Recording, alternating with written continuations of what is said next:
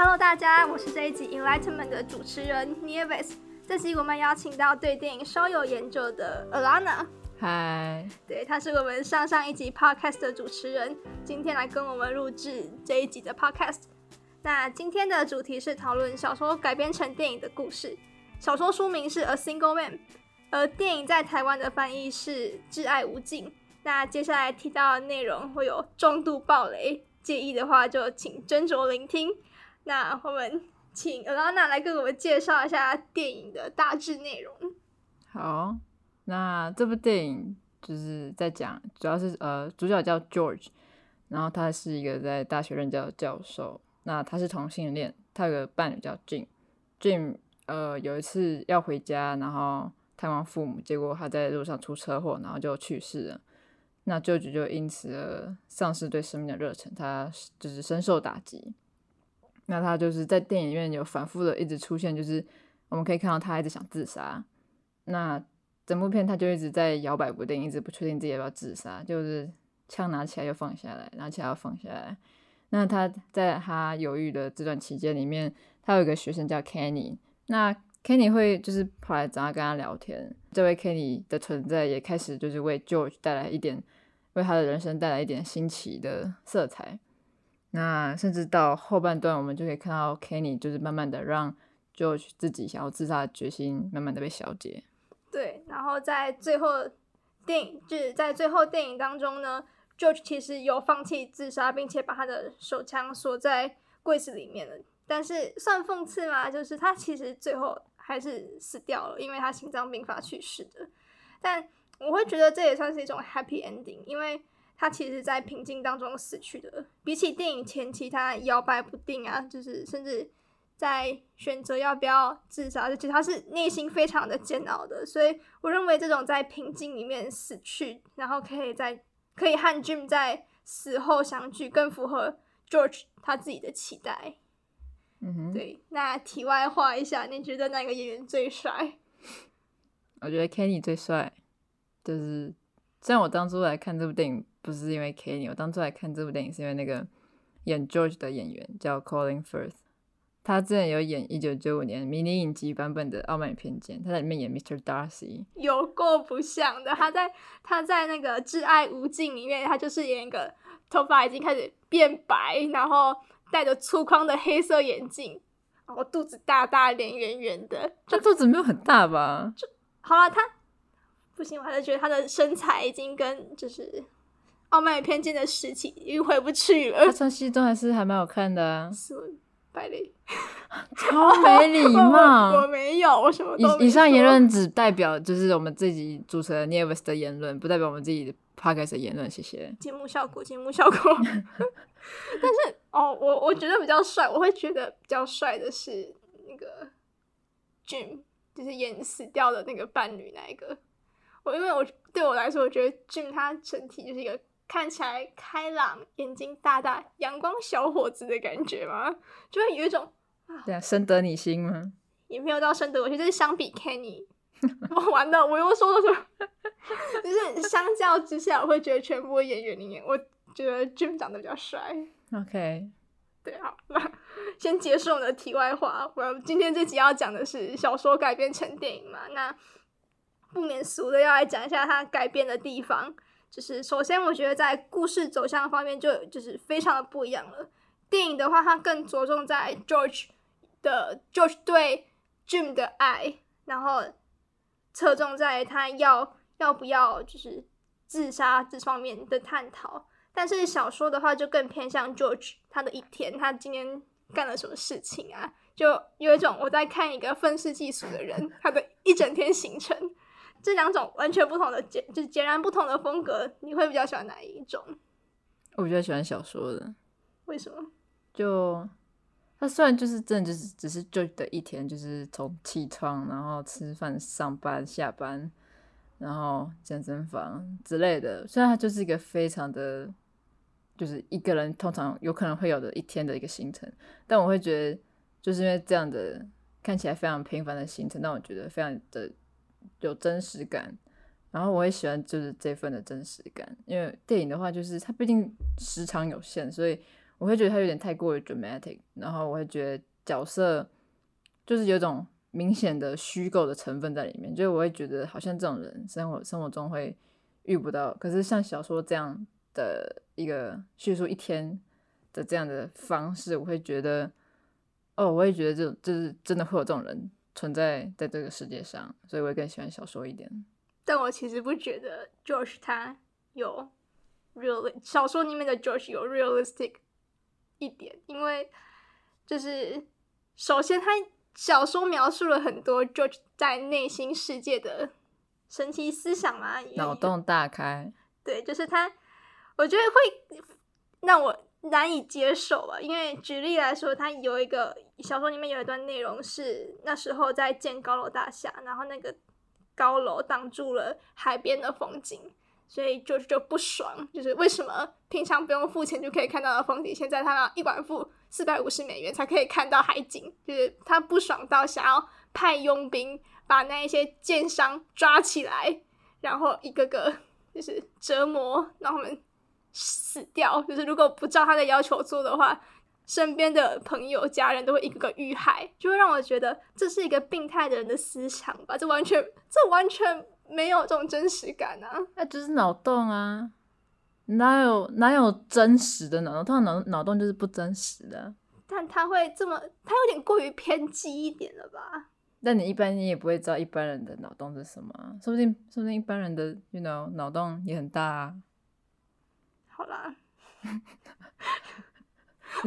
妥协，没有没有妥协，我们都各自拥有自己的立场就好。就是对比起，我会比起小说的话，我更比较能接受电影一点，因为它没有那么多，我没有就是难以你看不到他的脑洞，对我看到他的脑洞，所以我会觉得你非常的安心。也也不算难心啊。有有时候我会觉得，诶、平静到会不会有地方发现一些问题，会有种，诶、会不会有微爆弹？但发现没有，整部都非常的和谐。嗯 对，所以就是，但是就比起 George 的一天，就是那种很零碎，今天干了什么事情，又干了什么事情，然后晚餐啊，跟就是他非常的 casual，casual 到我找不到重点嘛。完了，我说什么？就是我比较喜欢有电影有主线故事在，就是在进行的感觉。就是小说的话，就太多支线故事了，我会就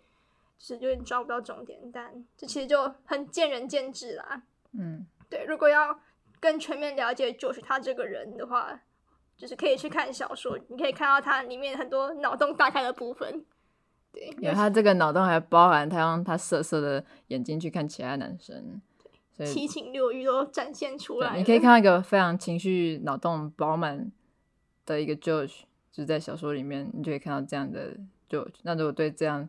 比较有兴趣的人，对这样的 George 比较有兴趣的人，就可以去读小说。对，那如果想要看主线故事的话，就是失去 Jim 之后，George 他的心态啊，跟他如何面对自杀的话，就是可以去看电影，你就可以看到他的。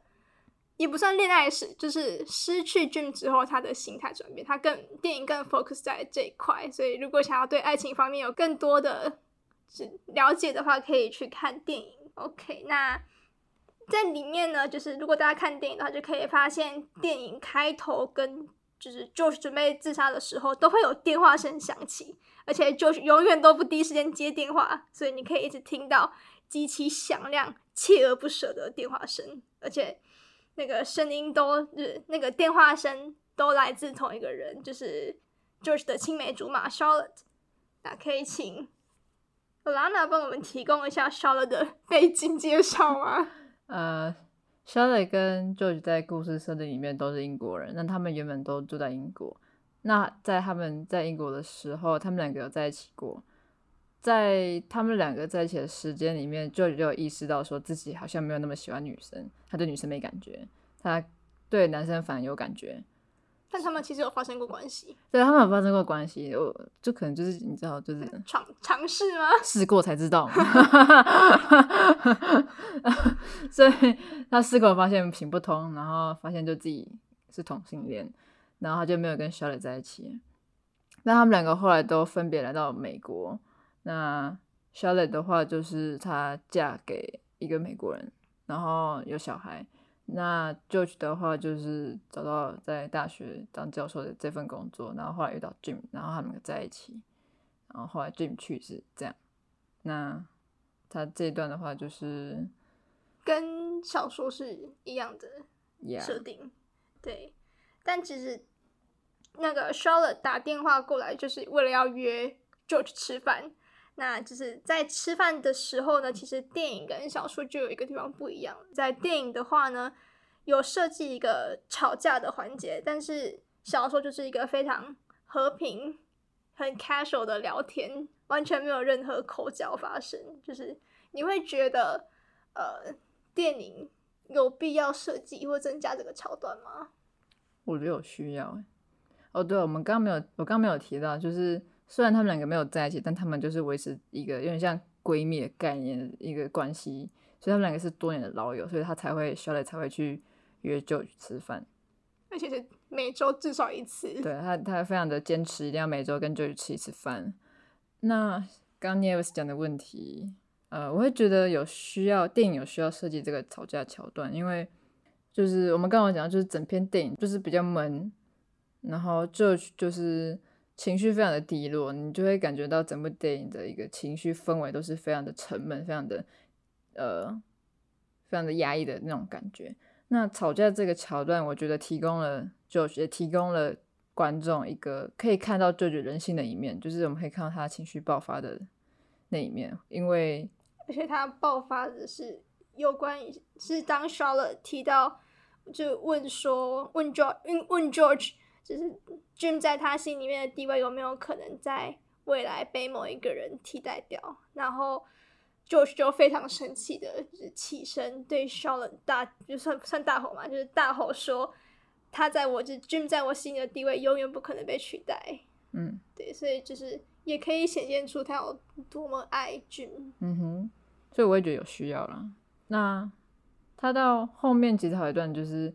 他哦，这个等一下我们会提啊，反正他到后面有一段是跟他的那个学生可以去游泳。那这段其实虽然也有展现出 George 呃情绪高涨的，情绪高涨的一面，但我会觉得吵架这一部分还是有它存在的必要，就是可以看到更激烈、更更激动的一个 George 在里面，所以我也觉得有需要。顺便叫醒观众。小顺便叫醒观众，因为毕竟他整个片的步调真的比较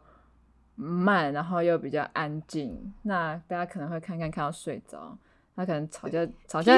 吵架喽，该起床一下了，。还我们还在演，请大家继续看，对，不要睡着。我会觉得这个就是改编电影，这个改编也是有必要的，因为就跟刚刚说的一样，电影跟小说其实是有点像是两种不同的故事了，他们着重的面向就不一样。那电影既然要描述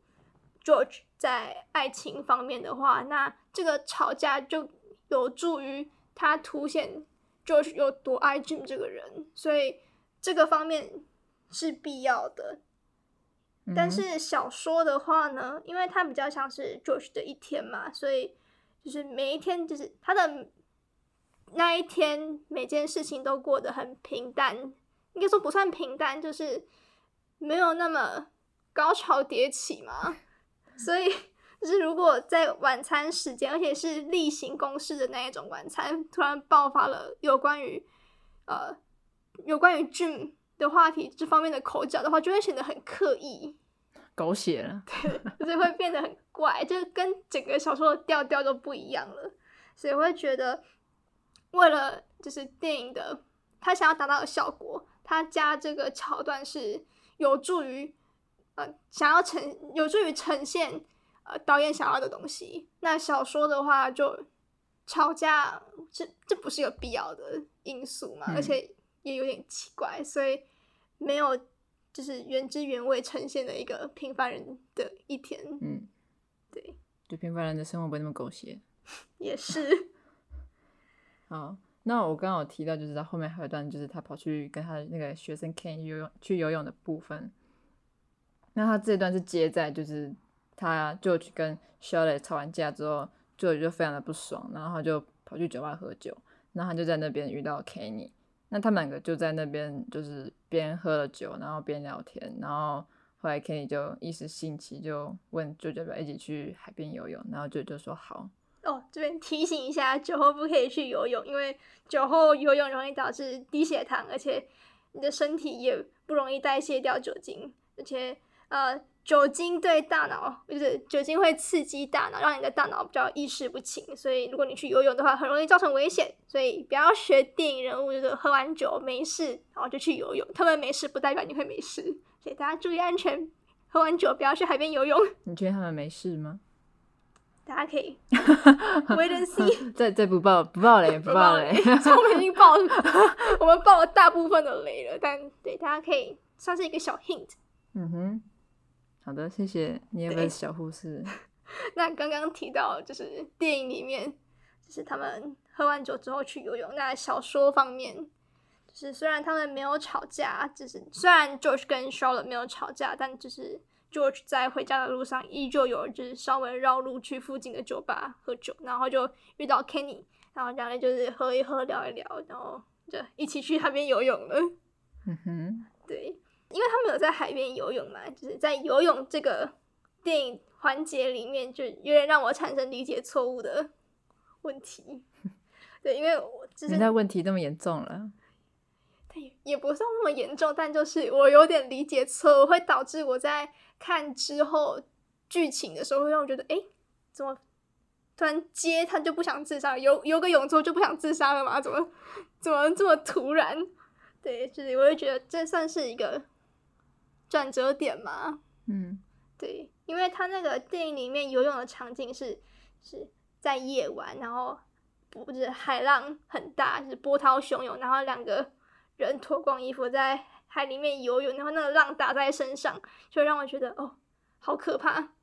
又又是晚上，然后浪又那么大，这旁边又都没有人，就是两个人，就发生了什么事情也不会有人来救他，就会让我觉得这个营造出一种非常危险的的氛围吧。尤其当那个音乐就是算配，就是它的背景音乐会让我有一种 creepy 的感觉。这不 creepy 啊？我会。好了，我我觉得它是 creepy 的，尤其是那个配乐加上了海浪声，就会让我觉得哦，天哪，这场景越来越危险，他们还不起来吗？对对，那你为什么觉得它不 creepy？因为它就是不 creepy 啊！我我我觉得在电影里面跟小说里面呈现出的感觉都是一样，就是呃，电影的话就是像刚刚 Never 说，就是它画面就是黑黑的，然后两个演员之间也没有对话，所以。基本上你能看到的就是他们两个在海里面玩水，然后再加上配乐，那这就是整个整个整个镜头给你的东西。那呃，我会觉得一方面我他画面真的是很黑啦，我觉得一方面可能是因为他想要让它维持在保护六岁家，而不是变成红色十八禁。为什么不是四家绿色合家观赏？就是都想要自杀，怎么还会合家观赏？这绝对不行啊！所以提早社会，提早接受人心险恶，一怕人心险恶，你的社会打击可能会让你自杀。太多了，太多了，我们社会不需要这么的提早社会化。那我其实不太确定，就是为什么要把画面调那么黑，但我觉得可能这是其中一个原因，一个小原因。那我觉得这个配乐，我我我自己觉得听起来不 creepy，我觉得它反而听起来有种。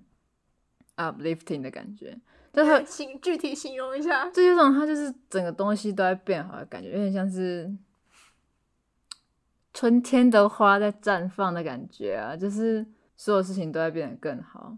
所以雪消融，然后对对对，就是有点像是在代表代表 George，就是原本冰封的内心已经开始有点被融化掉了，就是因为他整部片就是压抑，然后很抑郁啊，然后他在海边游泳这一段。就是明显的，他就是抛下了他生活中烦恼的所有事情，然后就是只在乎当下，就是这边玩水。那我会觉得他在这一瞬间就得到一种解放。那我会觉得这种解放就是属于某种进化。我刚刚想到一个点，是因为他们在海里面游泳是全裸状态。那如果把那些他们的穿的衣服，尤其是 George，他要直接穿西装，那些束缚，他心里面他自己给自己的枷锁。是透过衣服想要，就是透过脱光衣服表示他把那些枷锁给抛弃掉吗？我觉得算，而且不是，就是他在故事的一开始，不管是小说还是电影，他都有说，就是穿上那套西装，就是变成大家所期望看到的那个 George。那我也觉得他在海里面，他就是把这个形象给脱掉，那那我们看到那个 George 就是他最真我、最最本我的那一个 George。对，嗯那我会觉得，所以就是小呃，电影呈现出一个 George 被进化的感觉，然后小说也是一样呈现出进化的感觉，所以我也觉得电影跟小说虽然表达方式不一样，但是我觉得表达出来的意念都是一样的。嗯，对好，那照拉娜所说的话，就基本上电影跟小说想呈现的东西是一样的嘛。但我觉得，毕竟电影跟小说都很吃主观感觉。那如果大家有时间的话，可以自己去看一下电影跟小说，来看看你们的理解跟我的比较像呢，还是跟拉娜的比较像？又或者是你自己有第三种解解释方法也是可以的，然后我们就会变成四不像，对，每个人心中都有自己的哈姆雷特。太多了，太多了。那刚刚稍稍讲了一下，算稍稍嘛，就是讲过了那个改编的部分。那个稍稍里面还有一个宇宙在里面。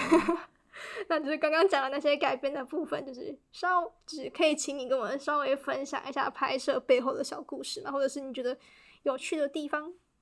好，不管是小说还是电影，它的故事时间是在是设定在一九六零年代，因为这本小说其实蛮久的，我记得出版当初出版应该是一九六二还六几年，那所以不管是在小说还是在电影里面，都会有看到或者读到、听到，就是 就是里面有提到，就是像古巴危机啊，或者是核弹、防空洞之类的东西。那就它不是不合时宜，它不是非常突兀的提出来，它是它是符合当下的时空背景的，因为它毕竟是代不是设定在现代，所以大家看到的时候不要觉得有点突兀。哦，对，嗯哦，对，对对对，先让我讲，反正所以如果在看的时候，你们发现，尤其是电影，如果你看到 Joy 的那个车子，大家不要吓到，就是他的车就是那么复古，好吗？那个路上，这还是宾士的，我有特地注意到哦，宾士车哦。他对他他那台车看起来不便宜，双人座，诶是双人座吗？我记得应该是，对啊，而且还是忘记有没有敞篷了，没有，他没有敞哦，篷，没有敞他没有。敞篷，反正就是看起来就是不像是我们一般可以在路上看到的车子，所以大家看到的时候不要吓到，现在那台车应该变古董吧，价格哄抬的超高应该很。贵吧？然后哦，因为故事背景是在一九六零年代嘛，所以大家如果看电影的话，就可以发现那个时代女生的发型都很复古啊。我现以现在的审美来说，就是都很复古，对，还真委婉。对，而且他们的头发就是梳到后面，然后盘盘在一起，就是让我有种那个时代女生的发量都超级多，而且发胶应该卖的很好，因为他们的头发都超级整齐，就是梳的一丝不苟的感觉。对，就是那种神奇的，也不算神奇的审美，就是一种那个时代的流行嘛。所以大家如果有有兴趣的话，也可以去看一下那个时代女生的发型嗯哼，有多么的特别。对，就现在不常见。我想一下还有什么有趣的地方哦。这部电影的导演是 Tom Ford。那如果对彩妆品牌就是混混的不错，就是混的比较熟的人，可能会觉得这个名字有点耳熟。那他就是那个就是卖香水还有什么口红、唇蜜之类的那些的那个 Tom Ford 的那个品牌的负责人。那他自己本身是一个同性恋，所以我也觉得他拍《挚爱无尽》，我会觉得，我会我会觉得是一件蛮好的事情，因为毕竟他现在应该六十岁左右了吧，六十六十一。那那 Calling First Day，呃，达西达西先生我记得他快六十了，可能五十几，快六十，对。回不去了，迷人的一九九五版本达西，高挑忧郁。你就看那个 就好了，你就不要，你就不要多看《挚爱无尽》，你就多看那个一九九五年版本的《傲慢与偏见》就好了。那所以我会觉得 Tom Ford 本身的自己的经验，还有他的这个身份，我会觉得他可能为这部电影能够注入在注入更多他自己的想法，所以我也觉得这是还蛮好的一件事情。所以我这样虽然我自己本身无法分辨出哪些是他自己加的东西，但我会觉得至少我整部电影看下来的感觉是还蛮不错的一个观影体验，所以我也觉得就是就是蛮还蛮庆幸，就是是 Tom Ford 来指导来拍哦，他还要写剧本来来来去写去拍这部电影。那里面的话，因为 George 本身的工作是教授嘛，所以啊，在那个年代，教授通常就是穿着西装。那现在教授有穿西装啊，蛮少的，但是会穿会穿衬衫。对，可是但是不会穿的像电影里面那么的正式，那么严谨。那他那一套西装也是 Tom Ford 自己设计。那如果对于服装可能有时候有兴趣的人，然后对西装比较有兴趣的人，就可以去看一下。当然记得要找高清的画质啊，要不然你也看不到。二零零九年拍的，而且嗯嗯有点久，对，给大家可能需要努力一下眼。眼尖的观众，挑剔的观众可能需要花时间找一下片源。那还有另外一个有趣的地方，就是我之前在看一个幕后花絮，他有说，就是他在访问那些演员，然后我忘记是哪个演员了，然后他就有说，Tom Ford 是一个非常神奇的一个呃导演，因为他他会在片场穿三件式西装，有够该怎么说呢？严谨啊，就是而且尤其想象他们有，就是电影里面有一幕是，就是 George 跟 Kenny 赤裸，就是全身赤裸，然后到海边游泳那一幕，然后你可以想象那个画面，两个裸男在游泳，然后呃。然后沙滩上导导演本人穿着三件式西装在那边指导，哦，这边这边要怎么演，这镜头要怎么调之类的，就是那个画面非常的有点荒谬。两 极，对，一个非常神奇的一个导演啊。对，哦，而且这是 Tom Ford 的第一部指导电影，对，嗯而且就是光这一部就是《挚爱无尽》就入围奥斯卡了，我觉得是入围二零零二九年的。零二零一零年吧，哦，对，应该是二零一二零一零年的奥斯卡，就是、嗯。虽然它有点偏算冷门奥斯卡嘛，嗯嗯，我记得那年好像还蛮大轰动的吧，因为毕竟是他他毕竟是做彩妆，他他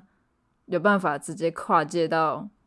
电影电影界，那么漂亮的对成绩，，对，所以其实我记得那时候好像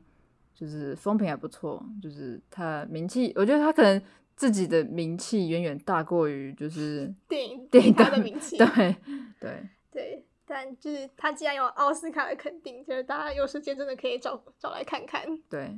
啊。对了，就是还有一点想问的是，如果总结电影跟小说的话，你对就是有没有让你到现在还印象很深刻的地方？我觉得还是电影，他电影里面有一幕就是舅舅要去银行，他要去拿他的保他的那个保险柜里面的东西，然后他来，他他保险柜里面的东西其实是 Jim 的照片，哎、他是不是裸体？是裸体照片。他他在他的那个银行的保险柜的，搜了一张俊的裸体照片，对，跟你好像一些钱，一些钱跟俊的裸体照片，好像有手表，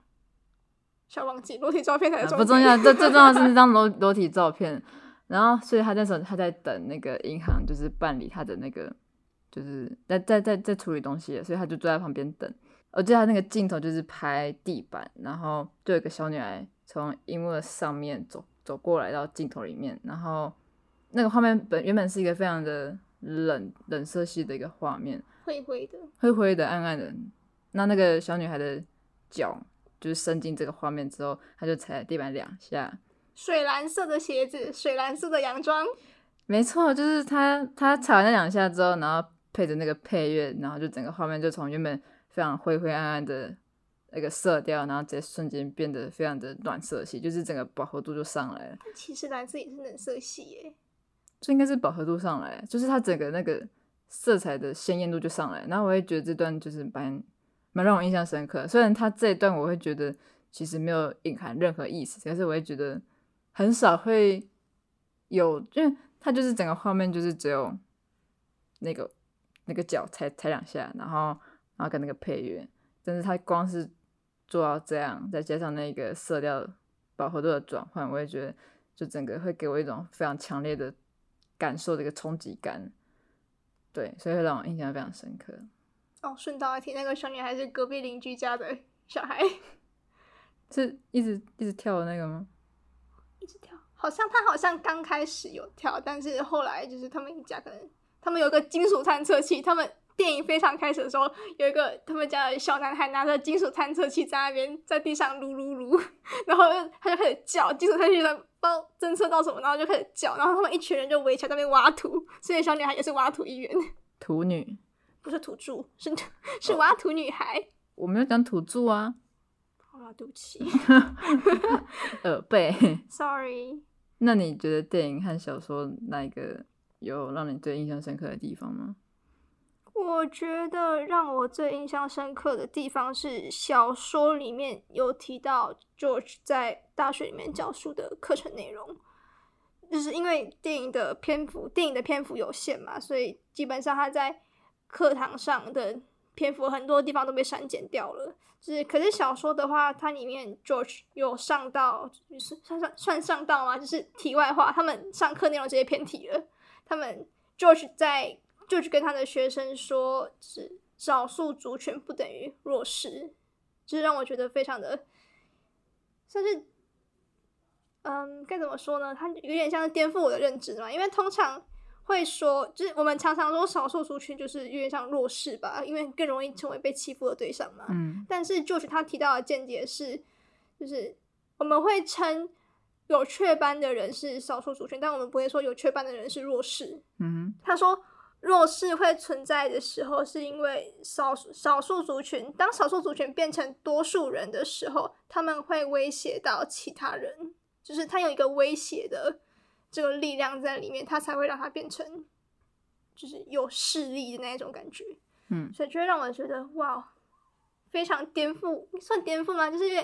对这个词有了新的见解了，尤其是因为小说主人主人翁的身份就是一个同性恋，而且他在小说里面有讲到他是弱势，所以我在想，他是在隐含说同性恋。当同性恋变成多数人的时候，他会威胁到其他非同性恋者吗？会吧，在那个时空感觉会啊，因为就那时候异性恋对于某些异性恋对于同性恋者还是持着一个比较仇视的态度。那如果像呃像舅舅说的这些同性恋者弱势族群突然变成多数族群，那这些异性恋者变成少数族群的话，我呃会变他们会相对变成弱势族群吧。那呃，我会觉得他，我觉得应该是说多数族那个怎么讲，异性恋者应该会变成少数族群，但不会变成弱势族群。哇这是一个非常深奥的问题。我有想到的是说，好，那如果那时候的人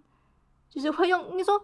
会用到威胁这个词，就是 George 提到威胁这个词，就有种负，但是就是因为有负面的时候，会有负面影响才会用到威胁这个词嘛。嗯那如果好放在那个时代，人们接受度就是没有那么高的话，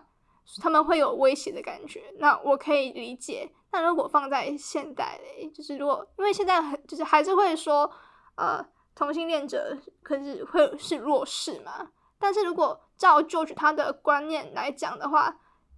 当现在的就是同就是在这个现在的时空背景下面的话，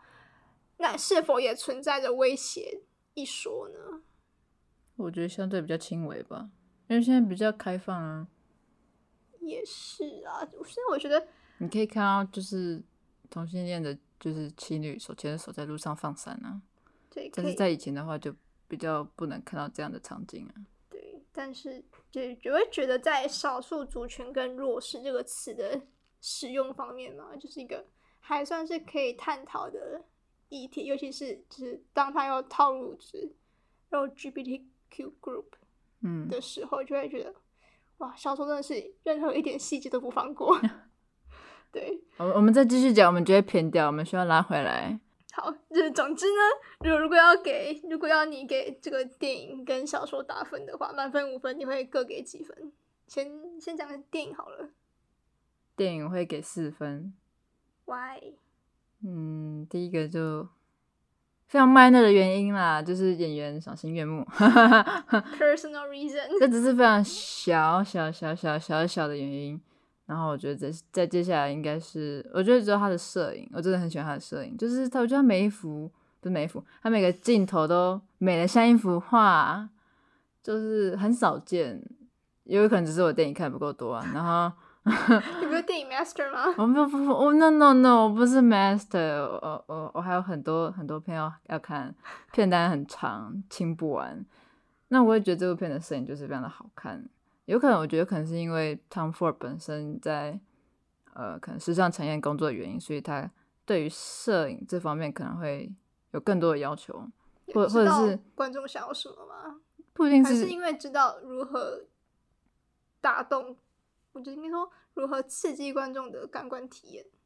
对，我觉得应该是就就像你刚刚讲，就是他比较懂得就是如何可以去 trigger 就是观众的感官的体验，就是相比台词对话，它光是摄影上面就能引发观众有很多产生，就产生很多种感觉的一个能力。那为什么扣那一分？扣那一分就是，呃，他的叙述上面当然还是有点沉闷，因为他毕竟就是讲 George 想要自杀，所以他整部片的基调就是一个非常压抑、非常郁闷的一个一个走向。所以我也觉得，如果他叙述上面能够不要这么的压抑的话，可能我会再给他更高分。你觉得那个吵架跟 Charlotte 吵架那一段 还不够激烈？应该说这样的桥段可以多加几个，而不是说你想看到血流成河。我我没有，就是就是可能可以再加两个或者一个，至少不要只只只激烈那么一次嘛。但当然我不是说那个激烈要激烈的多严重，但我会觉得那样吵架的激烈的程度可以再多放几个在电影里面，我可能会更更喜欢这部电影。好，那小说的话你给几分？小说我会给四点五。为什么多那零点五？因为我会觉得小时候我可以更了解九，就是最久就是因为九，就是嗯，我会觉得不管是小说还是电影，能够跟故事里面的角色做一个连接是蛮重要的一件事情，因为我这样才可以比较容易能带入，就是他所 他所经历的种种，然后他的感受，我也觉得能够跟角色有有效的连接是件。我蛮看重的事情，那我也觉得小说比较，就他小说有做到这一点，可是电影的话就比较没做到这一点，因为毕竟电影的也不能怪电影，因为毕竟电影就是篇幅有限，所以他没办法让我可以跟这个角色产生多深的连接。那小说可以可以做到这件事情，他有就是他可以慢慢来，他可以讲很多细节，所以我会觉得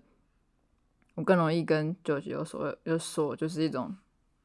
你可以知道原因，也不一定不一定会，就是对有些我可能会知道原因，但我可以更更多的去感同身受，感同身受。那我会就是非常喜欢这种感同身受，所以我才多给那零点五分。嗯，好，那我的话，我电影会给四分，就是虽然我我自己觉得个人观影体验，觉得电影的调调真的是破，不能说破。电影的调调真的偏沉闷，就是而且有时候衔接上面会让我觉得很突囧，因为就是很多时候镜头就是带到 George 的眼神跟其他男生对到眼，他就感觉他的 gay door 直接开启，我就觉得就是你跟其他角色的联系就是靠眼神交流，他没有任何就是对话，会让我觉得算算觉得很突然吗？两个完全陌生的人因为眼神对到，然后就。走在一起聊天之类的，他可能在确认那个是不是可以当他下一个 dream 吗？我不这么认为呢。我们可以等等讨论这个问题。我先 先把我的打分讲完，就是这这方面会让我觉得有点突囧，但就是我还是会给到四分，是因为啊结尾我会觉得很有余韵，因为它是一种像 bad ending，因为。就最后还是死了嘛，虽然他已经不想自杀，但还是死了。这种可是这种看似 bad ending 却是一种 happy ending，因为他至少心态是平静的，他没有到很煎熬的那一种感觉，会让我觉得这就是对 George 自己的 happy ending，就会让我觉得这是一种余韵在心中的感觉。看完电影之后会再去想它的结局，所以我就觉得它非常的成功。嗯哼，那小说的话呢，我会给。三点五，太低了吧？没有到，没有，我是因为四分，然后稍微往下扣一点点，三点五，就是因为我自己比较习惯看有主线剧情的故事，就是不管是电影还是小说，就是比起比起小说那种就是生活片段的描述，会让我有时候看的时候找不到重点吗，就有点像是假如这整个故事是。一棵树好，就是这个人是一棵树好了。小说里面讲的都是他的这一撮叶子，那一丛叶子，就是这这是很片段的东西，会让我在看的时候不知道他描述的用意到底是什么，它的重要性到底在哪里，会让我很困惑吗？但是小，但是电影的，但是电影的话呢，就是它的主线故事就在那里，它有认真，主角有认真的在做完各种主线任务。所以就会让我觉得哦，清楚，非常清楚，就是它的整个主题都已经定好了，所以就让我觉得，哎，至少这个方面我会觉得电影更符合我的 taste。然后是对小说的调调，另外一点就是小说的调调真的是比电影还要沉闷一点。虽然它有很多脑洞大开的部分，但其实脑洞大开的部分会让我觉得，哎，我有点接受困难，对，就会超出我的接受范围，所以我有时候会直接抽离。出来就跟刚刚欧拉娜说，他觉得感同身受的部分我完全没有。我会觉得他脑洞还蛮有趣的。不行，我做不到。我会觉得我看到这个人怪人，然后就先不，而且我有一段就是刚刚看到那个。想要把人那些建高楼大厦的人抓起来，然后杀掉那一部分，那里共描述了三页，我光是读那三页，我的书就盖起来了三次，平复我自己的心情，我觉得太可怕了。你太夸张了。所以我会就是比较喜欢电影啊，至少它会让我觉得哦比较能接受。OK，但是整体的话，小说的 flow 比电影还要顺畅很多，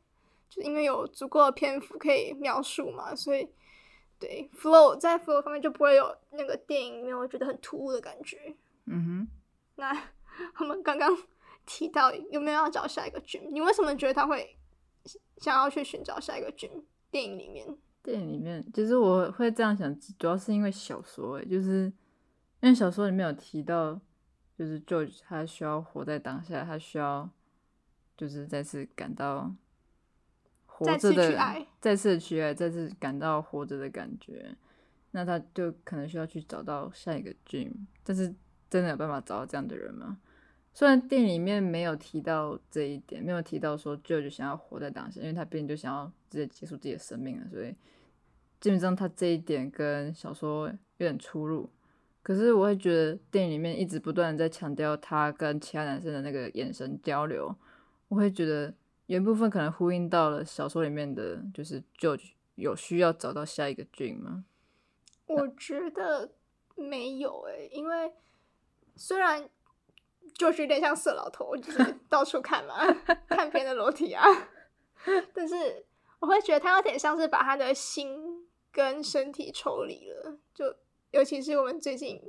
英国文学又有读到，就是。把我的心留给你，然后我把我的身体留给另外一个人。他那种二分二分法，就是让我是觉得，就是他去看其他男生的青春肉体，是满足他肉体上面对于情欲上面的需求。这已经有点像是生理需求嘛，是吗？但是，然后就是身体方面留给他的眼神，留给那些青春肉体，但是心理心理的那个位置呢，还是。他把他的整颗心都给 Jim 了，所以当他在吃饭的时候跟 Charlotte，他才会那么激动的跟 Charlotte 吵架，说他的心就是他不会因为 Jim 不在了就找下一个替代品。嗯哼，所以我会觉得电影的话没有想要寻找下一个 Jim 的意思。OK，那你还有什么要补充的吗？没有。OK，那。我们今天对电影和原著小说的讨论就到这里。那谢谢尔拉娜今天友情到场。不会。是那如果大家有什么想法或者想听我们聊的电影内容呢，都可以呃不用电影内容，就是有任何想要问的问题呢，也都欢迎到 Instagram 填写问卷。我们有放一个 Q&A 问卷调查，有问题的都可以在上面填。对，我们会出一集 Q&A 回复，所以我们说不定会回复。你们提的问题是说不定，他应该基本上都会回复到。如果如果如果数量我们能够负荷的话，我们就会都会回复。对，那今天的 Enlightenment 就到这里了，就是也欢迎大家去看《挚爱无尽》这部电影，或者是他的小说，小说也有中文版，所以大家不用担心看那厚厚的原文书。我我稍微看过英文版，这样讲是不太好。我们在英文系里面就是。我觉得英文版的叙述，就是它最前面那段，我觉得有点不是很好理解。对，大家可以求方便去看中文版，没关系。